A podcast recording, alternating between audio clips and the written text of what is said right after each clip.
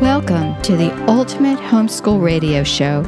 Here you will find a variety of podcasts from authors, bloggers, and speakers ready to encourage you on your daily journey.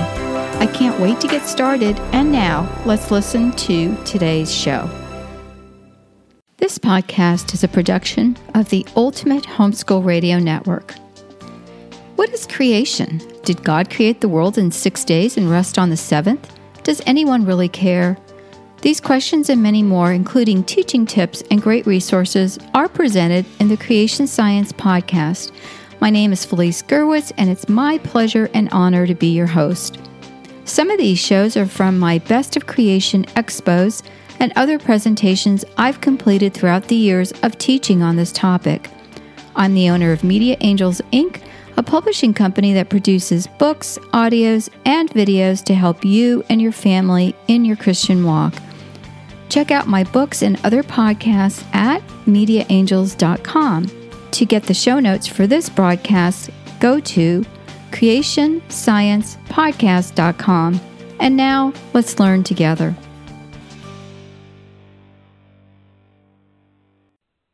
And welcome. My name is Felice Gerwitz and I am the host of the Ultimate Homeschool Expo in this set that we're recording now, which is the Creation Expo. I want you to join with me in prayer as I um, ask the Lord for help um, in presenting this very uh, difficult session. Dear Lord Jesus, I just praise you and I thank you. And I ask you, Lord, to help me with the words that you want me to share with those listening today.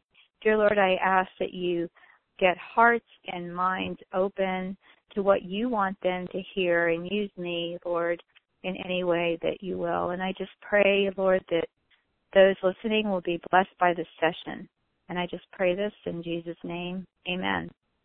Well, I want you to know that um, it is a short presentation that I'm going to be giving today but one that I hope will show you the impact that happens when those who do not believe in creation, um, but actually have an agenda that is anti-Christian, uh, will go to great lengths to uh, share their message with others.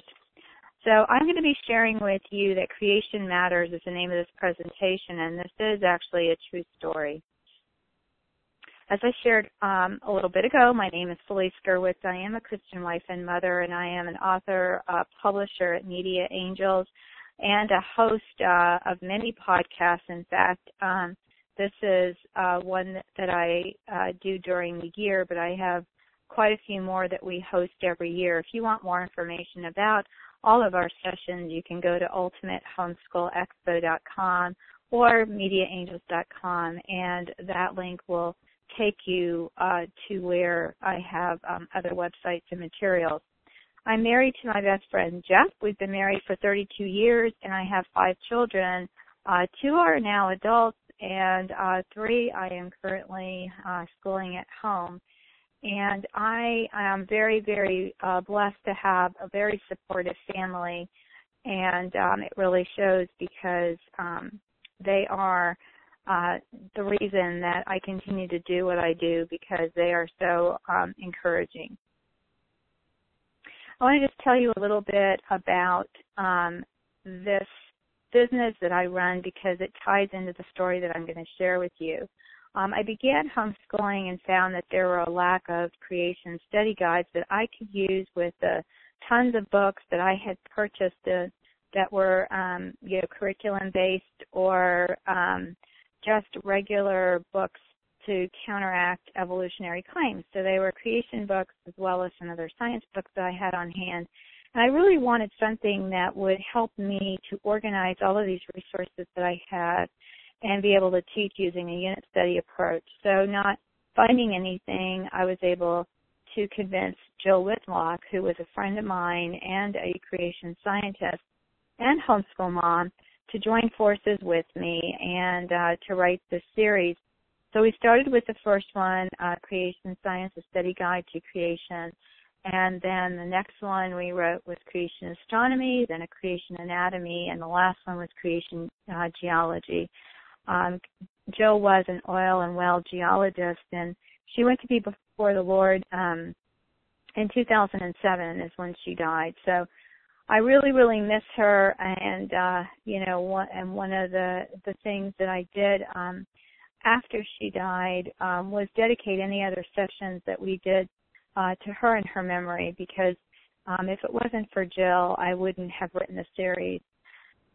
Uh, they've been selected and um, with Cathy Duffy's top 100 and now 101 picks. So we've been very blessed, and we have four study guides and four activity packs as well um, as teaching science and having fun, which was again a book that I um, I decided was useful to me anyway, and then I went on to publish it.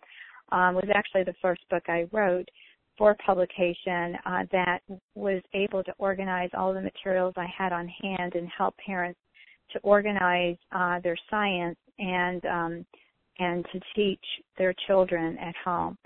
And um, having written this curriculum, my children uh, grew up with a good understanding of the differences between creation and evolution, but I never imagined that I would be under such attack.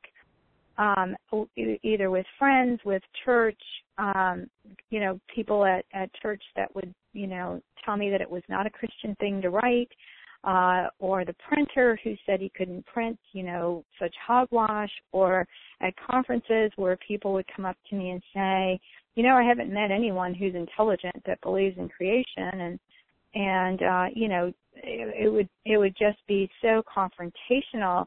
Um, even at events, you know, a friend um, would get um, take great pleasure in introducing me to another one of his friends and say something like, um, you know, Felice is a world-renowned author and publisher, and of course, then they'd ask me who I was, and I'd have to say I'm not world-renowned. I own my own publishing company, and I self-publish. You know, so um, and when I told them what I published, again, it was you know, more attack and, um, you know, we would get into what I consider very good discussions. I don't know if the other person considered it a good discussion, but um, I enjoyed talking about creation and evolution and and realizing then that I was happy that I had had the background and the education that I had in this um, because of the study that Jill and I had done using um, a lot of materials that she had put together over the years when she studied about it. And Jill was a evolutionist uh, to begin with. She was an atheist uh, that became agnostic, that then became a Christian. And when she was handed a Bible, she looked at it and said, I have a problem here because I disagree with the first sentence. In the beginning, God created. And so Jill went on uh, to share her story and her testimony, which was that the Lord took the blinders away and she made a 10 year study of creation versus evolution before I met her in the late 90s. And so with that information and armed uh, with a creation scientist, we went on to write these books and I was um, very delighted that I learned, you know, really at her feet. I know John 8:32 is one of those scriptures that I hold close that you will know the truth and the truth will set you free and I know there's a lot of different, um, you know, translations of that, but you know, it really is. The truth is freeing and will set you free, which was why we named our series the Truth Seekers Mystery Series. And I wrote these books with my daughter Christina, who was then a homeschooled uh, child. She's one of my now grown adults that has left home um, and has started a family of her own and is currently homeschooling my grandchildren, which is a real blessing to me when we wrote this series, it was no accident that uh, we we picked the truth seekers um, as what uh, the the kids in the story were going to be looking for, and they are creation-based, um, you know, novels. And so when we wrote the first one, The Missing Link Found, um, you know, it, it was based on an an evolutionary uh, premise that um, fossils will prove that um, that evolution is true. That was Darwin, what Darwin said, that the fossil record would prove evolution, and it still has not. And uh, the second book, Dinosaur Quest at Diamond Peak, dealt with a dinosaur dig in Colorado where the kids are up against a uh, evolutionist who is heading up this uh, dinosaur excavation. And then the third uh, Keys to the Past Unlocked, uh, deals with a um, an excavation that is uh, takes place obviously in the Keys, uh, Key West, and uh, the kids are part of this. And so in our novels, we uh, dealt with some really good scientific fact, and the children um, in the novels had to dispute evolutionists. And so they took a lot of time to write, and um, not only that, there was a lot of edits involved, being that I'm the publisher. So because I wanted these to be, you know, um, very accurate, we sent them to at least three scientists, read each one of these books when they were in their draft form, and then we gave them to um, no less than 20 or 30 uh, families who then read them within their families. Kids read them, parents read them to their children, and then they would give us back the manuscripts all printed out and um, marked up, and so we would put all the edits in. So as you can imagine, it was a big undertaking, and when book three came out, um, we had um, pre-sold that book at a conference, and so I was under a pressure cooker, if you will, to get that book um, out to press. And so it was the holidays, and I was very busy with family things, trying to um, get our um, homeschooling closed out for the holidays because we take about two or three weeks off, um, if not more, in December. And then also getting the rest of these edits um, put in. And then every time I read the book, I would find a mistake. You know, it could be a little mistake, but then you, you're thinking, well, there could be more. And um, finally, my daughter, I think, took the book out of my hand and, and sent it to the, the printer, said it's ready to go. And uh, you know, you just stop somewhere. But I remember it just being um, this ordeal to try to get this book to print, and people were waiting, and they wanted it before Christmas, so it really needed to get going. And I remember lamenting to the Lord, and I tend to do that. You know, I don't mean to be melodramatic, and I, I don't tend to be. I'm not, you know, an alarmist. I don't normally uh cry at things, and you know, I can be pretty stoic. Um, my husband, I would tell him, you know, he had four sisters, and so they always cried instead at everything, and so. Um, you know, when I would cry early on in, in our marriage, um, he would tell me that um, he would be happy to talk to me about anything, but he couldn't when I was crying. So, um, you know, I would tease him and say, you know, that really cured me of crying early on because, um, you know, um, it, it was uh, not something that was gonna, I wasn't gonna get my way with it for sure. But the the thing is, you know, in telling you this, I just want you to know that I'm not normally a drama queen and you know lament over everything, but let me tell you, at this point, I was ready to be done with the book, and I think another author listening to this would understand totally what I mean. Um, but it being the holidays and everything else, I really cried out to the Lord, and I said, Lord, I must be mistaken. I know that I um, am having know that I'm having such a hard time with this book. I can't seem to get it uh, to where it needs to be so I can go to print. I don't want to send something off that has a lot of mistakes and understand at this point, every one of our novels um, and all of our books have had professional editing. And I'm not talking about, you know, somebody I know who's an English teacher or even a college professor. I'm talking about somebody that we hired to edit the book. So, you know, it had had a good edit and, um, you know, there were just little things that slipped by and anybody, I'm sure you've picked up a book and found typos. But the end of the story was that I felt that it was not my call or my mission to share about creation. And now, as I'm sharing this with you, I can really see that it was the enemy that was wanting me to believe that. But at the time, you know, I was upset and I was saying to the Lord, you know, look, I'm not a scientist, I'm an educator, you know, I must have taken a, um, you know, you wanted me to turn right and I turned left and, and you know I'm mistaken and and I want out. You know, um, find somebody else because I can't you know be the person doing this. And so I had gone shopping um, at a local a local uh, warehouse um, earlier that week, and I had found a nativity scene that I liked, but I had not purchased. And I love uh, decorating my home um, at Christmas time with you know beautiful decorations, and I especially love the one nativity scene I have, and I know I did not need another one, but I um went home and you know was a good girl and asked my husband if he thought it would be a wise purchase and he encouraged me to get it. So I was going back that next uh, weekend to get it, and my nephew asked if he could go with me.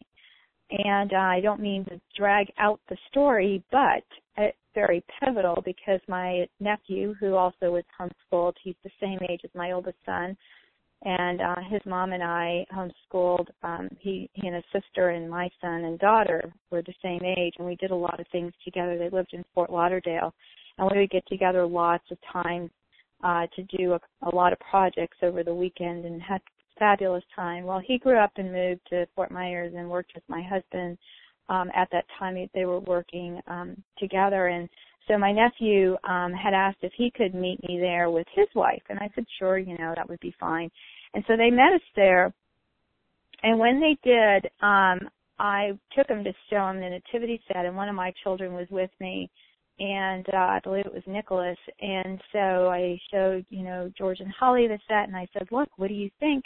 And then I gasped because I saw this calling card on the shepherd's shoulder, and I started, you know, to to I guess rant is what he said, but I just said, "Oh my gosh, what is that doing there?"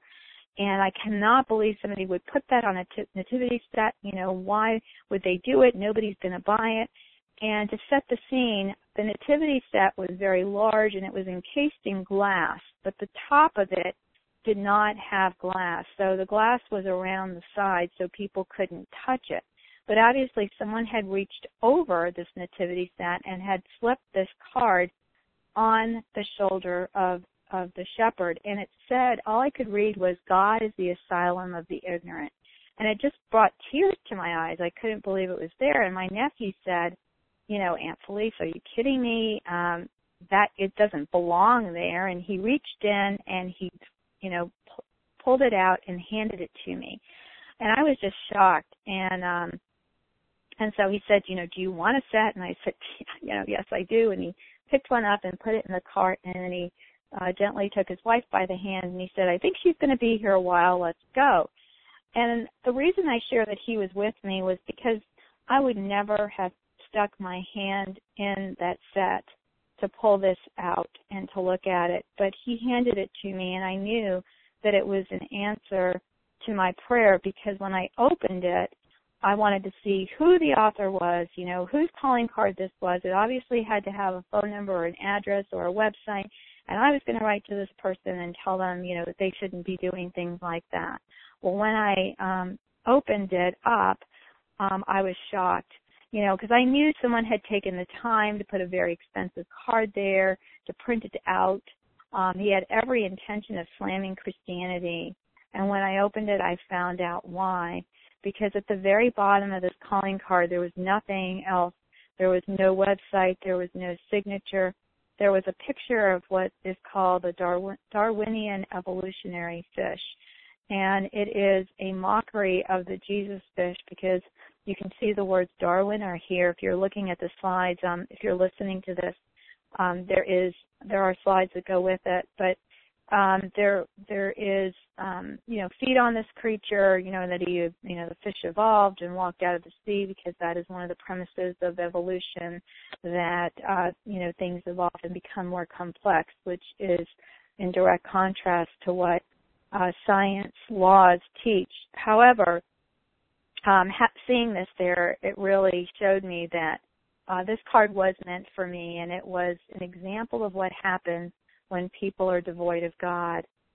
And so, um, to show those of you that may not be familiar with the symbol for Jesus, um, I don't think much of you, um, many of you listening to this are not, but if you're a younger child and you're listening to this with your mom and dad, you know, the Jesus fish um, was um, used as a symbol in early Christian times. It was actually uh, there's a great history behind it, and I'm just going to touch on a little bit. Uh, it's known as the ithacus, and it's a you know a Greek word uh, for fish, and it was used as a symbol that people who uh, were trying to escape persecution would look for this fish, and they would know that uh, the symbol, and they would know that it was a safe haven. And in the Bible, Jesus uses analogies to teach us greater truth. And he, you know, used fishermen as our, um, you know, examples as our uh, the disciples that followed him and his word. And And there are so many different um, things he used with the sea and analogies and so forth, and and you know the loaves and the fishes, and so so many things. So anyway, it, it made sense that the fish would be the symbol of Christianity. And so, you know, it is known as the sign of the fish or the Jesus fish. And um and so when I was looking this up for this presentation and I thought, you know, um it seemed like it, I was overreacting with being so upset and also upset that I wasn't getting the book done because a lot of time has gone by now. And sometimes we wonder, you know, gosh, that was silly. Why was I so upset?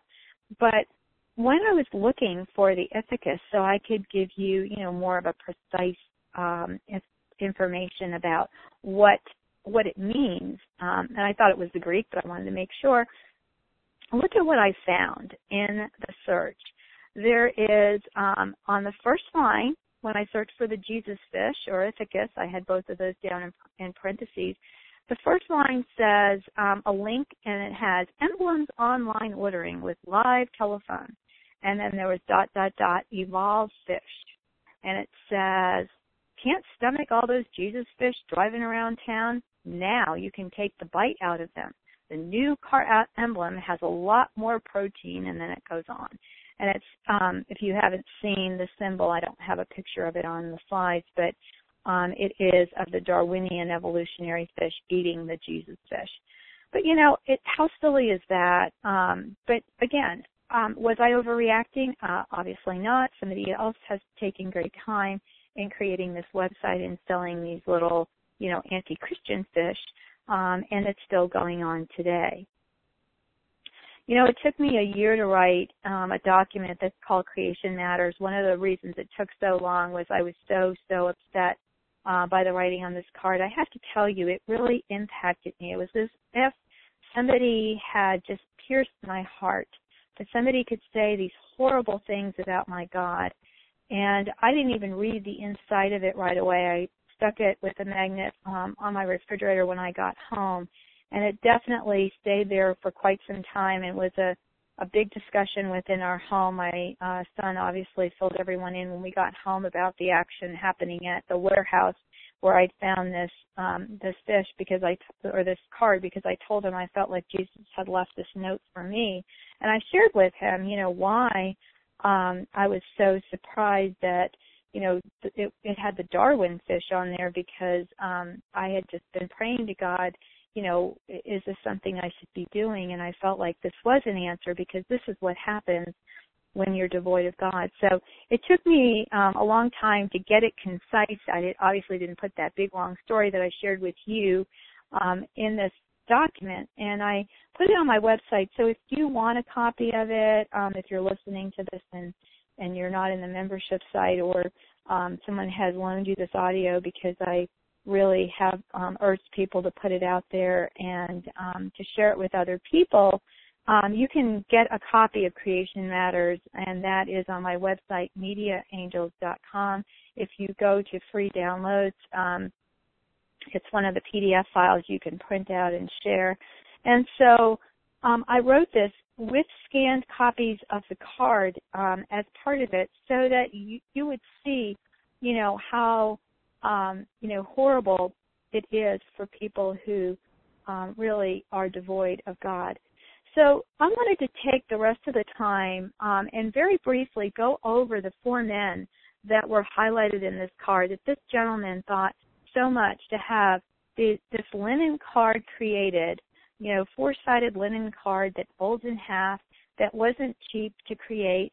Um, and this was many years ago, okay? This was um, in the late 90s, early, I guess it was early 2000s and um and so you know it wasn't so easy and cheap to get a hundred cards made or a hundred cards for free. I mean this man put some money or this lady put some money um into this linen card and was taking it around and putting it places. Um so with the first um person on here on the front of this it said god is the asylum of the ignorant and and the quote was given to spinoza and i wanted to go over who he was um he was born to a Jewish family um, in Amsterdam in the you know early 1600s, uh, 1632. He actually resisted the the Jewish Orthodox faith and was excommunicated for heresy. And he changed his name uh, to Spinoza. Well, Christians didn't think much of him because obviously they weren't really happy with his anti-God stance. But um, the Orthodox Jews accused him of atheism, and and he was very, very unpopular uh, and very, very unpopular. And back then, um, you could have your works um, denounced, and not only that, they would ban your books. And so his works had been denounced and, and banned. And, um, you know, he wrote so many things that were um, against God. And he thought that the nature of the mind, emotions, intellect, reason, and will were all that there was. And that is really the reoccurring theme of a lot of these men. They really think that to be an intellect, you must be devoid of God because to be, um, you know, a Christian means to rely upon God, and that was a show of weakness. So it really uh, didn't make any sense in in the, you know, in the the truth of the matter as we know it, and and so you know this man spent his time um, you know, researching and writing along those lines. And so this quote was pulled out by the gentleman who left the calling card um, on on the shepherd.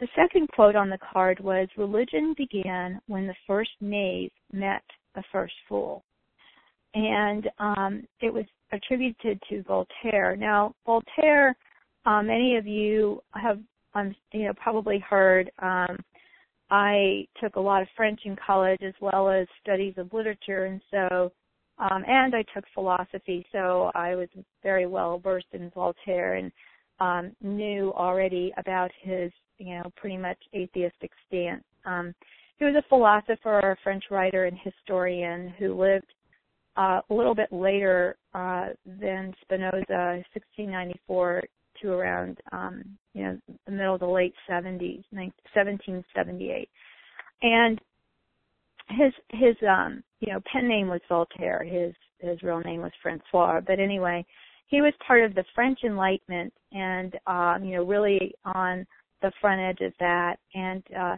he was known for his wit and so forth. But he was really known for his attacks against the Church, uh, the Catholic Church and he was an advocacy of freedom of religion, freedom of expression, and separation of church and state. Uh, where have we heard that before? Um, Voltaire wrote uh, prolifically, and you can study more about his works, but um, he used his writing to criticize what he considered intolerance, uh, religious dogma, and the French institution of the day. And again, you know, um, intellect devoid of God to me is pretty foolish, but for him, um, it was utter foolishness, and so he spent his life work um, doing that. The inside of the card had uh, two more men, Bertrand Russell and Mikhail uh, Bakunin, and I'm not going to go into the whole reading of um, what their quotes were. They're quite extensive, and they are in the handout that's included with this talk, or you can get it on that Creation Matters handout on my website at mediaangels.com. But I want to go into a little bit about Bertrand Russell, who was a philosopher. And you know, I look when I look at his life and what he did, he did do some amazing things um, in the world of mathematics and logic and set theory and linguistics and computer science and things like that. And he was an activist. He was very much uh, anti-war. He also was awarded a Nobel Prize in Literature. But he, and he was considered a champion of humanitarians. But let me read you what his card said. There is something feeble and a little contemptible about a man who cannot face the perils of life without the help of comfortableness and he ended his quote with Most people whose intel- intelligence is much above average are nowadays openly or secretly agnostic. And the thing about agnosticism is, you know, there's this I don't really care if there is a God because if there is, it doesn't apply to me. And so it is, you know, to me amazing that this man of such intellect took that road and um you know he really flip flopped a lot in his life you know he at one point was, you know, a socialist, then he was a liberal, then he was a pacifist. So he, you know, went through life changing as as there was a whim. And so, um, obviously, the person who left the calling card thought enough of his quote to put him um, on the card as well. And then there's Mikhail uh, Bakunin, and he was a revolutionary uh, philosopher. He has been called the father of the Antichrist theory. Um, and so that um, is something I'll leave up to you uh, to really look into. But um, it offers um, it, it doesn't offer a fixed body of doctrine uh, from a particular worldview, but it fluxes and flows with philosophy. And uh, you know, philosophers um, have an interesting way of looking at the world, and uh, you know, having taken philosophy and studied it, I know that um, it's not how I tend to think. And so, um, you know, for me, I see, you know, just, uh, you know, a lot of disagreement um, from where I'm coming from. You know, like, you know, especially when you look at sentences like, you know, everything that exists is rational. You know, to me, that's irrational. But um, I'm not going to get into him a lot, other than to say that, you know, he was selected for his quote, which I'm going to read again the very beginning and then the end. Um, and that is the idea of God implies the abdication of human reason and justice. That was what what he began with, and then I want to end his his quote here with he who desires to worship a God must harbor no childish illusions about the matter, but bravely renounce his liberty and his humanity. And uh, he um, lived from 1814 to 76. So again, he was um, one of these early philosophers. So can you see that these men were selected because of their anti-Christian stance and the fact that their anti-Christian stance led the gentleman who put this card together to take a Darwinian evolutionary stance. And so, you know, I may not, never know who this gentleman was, but I do know that there are many like him that will go to great lengths to do things. And even today, uh, there was an entire thing that maybe you have missed, but um, I don't miss a lot of these things that happen uh, because I'm pretty connected uh, to the world of creation science and a lot of scientists and so forth. And uh, there was a big bus campaign by Richard Dawkins, who is probably what I would consider one of the premier evolutionists and anti-Christians in the world. And he ran, um, he helped fund this ridiculously expensive uh, bus campaign. But when I looked at this uh, thing on the side of the bus, I just shook my head, and maybe you will too. And this is what it said: "There's probably no God. Now stop worrying and enjoy your life." And this is written in typical agnostic style. You know, atheists um, and agnosticism are two things that you, I'm not going to go into them right now, but you would look into. But uh, this is, you know, an agnostic will say there's probably no God because you cannot prove definitively that there is a God or not, and it takes faith to believe in God. But you know, it didn't say there is no God definitively. It said there is probably no God. And why would somebody put this on the bus? It's as if to say, you know, we're losing ground here because there's a lot more creationists out there and people are getting educated and now with the internet they can get all this information that that previously, you know, we left to academia and academia um you know uh, fuels all the media and we can keep saying you know well of course everybody knows the dinosaurs roamed the earth millions of years ago and of course we know this and of course evolutionary teaches. Like, of course, if you don't know this, then you are an idiot. And so they're so concerned that now they're taking out, you know, huge ad campaigns to tell people that there's probably no God. And the fact that people that have a God are worrying and you can go enjoy your life, this tells you in a nutshell exactly what the problem is. And the problem is that there is a, a missing element here and the missing element is to understand God is love and with love there is peace and there is joy. So does creation matter? I really think it does. And so when I found out about that bus campaign, I read a, bu- a bump, I ran a bumper sticker contest with all the kids. Um, I was teaching a lot of creation classes, and I've got those recorded um, on my website for you um, to take a look at. But at the time, we were teaching a creation uh, class, and so I hosted a bumper sticker contest with this, a, a prize with a cash award and some other things. And so um, this was the winning uh, selection, and it was forget the bus, take the highway. And there's a picture of a bus with a cross through it, like the no sign. And um, after the word highway is an emblem that represents the Jesus fish. And uh, so we had that um, on cafepress.com forward slash media angels for anyone who wanted to purchase a bumper sticker. And so, um, you know, just as a reminder again that we um, can be used by God however little a way that is. And that's the point of this thing. You know, does creation matter? The whole point of this talk is, you know, sharing with you my testimony of how, you know, one small little prayer to God was answered in this remarkable way. And yes, we did go on to get the novel published and and um, you know it's in its third printing. All the all the novels are, and we were able to rejoice with God and be victorious, you know, over the enemy and over you know thoughts that you know I was not the one selected. That God did choose me and my daughter to write these, and we did, and we said yes to God. So how will God use you? And that's my challenge to you today. Will He use you in any way to share his message with others. It might not be in the realm of creation science, but then it might be. Is he seeking you to do his will?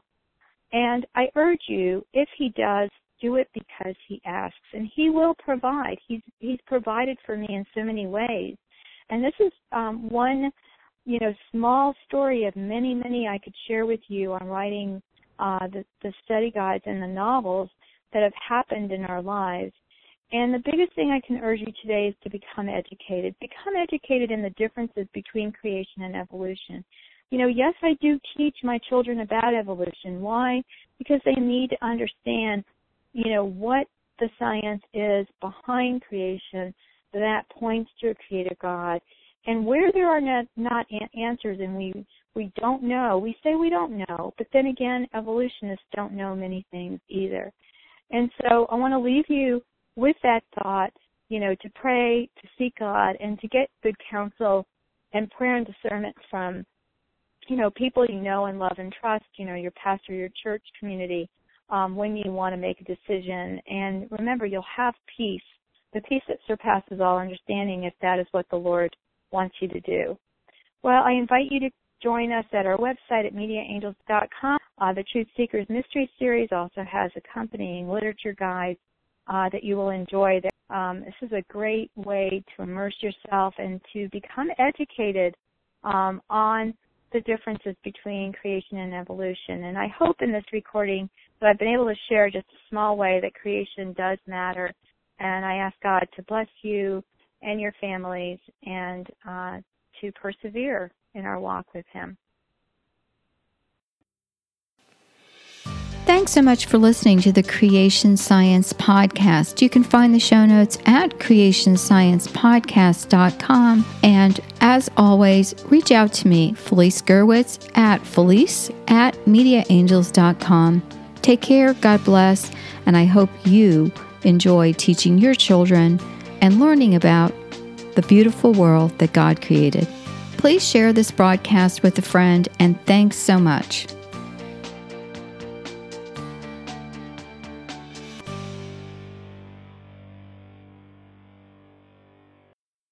Podcast is a production of the Ultimate Homeschool Radio Network. Subscribe to this podcast on iTunes, Google Play, or any of your favorite podcast apps. Look for the Ultimate Homeschool Radio Show to keep up to date with all our wonderful podcasts. For a special subscriber printable pack, as well as all our timely freebies, join our email list on the ultimate homeschool radio network.com.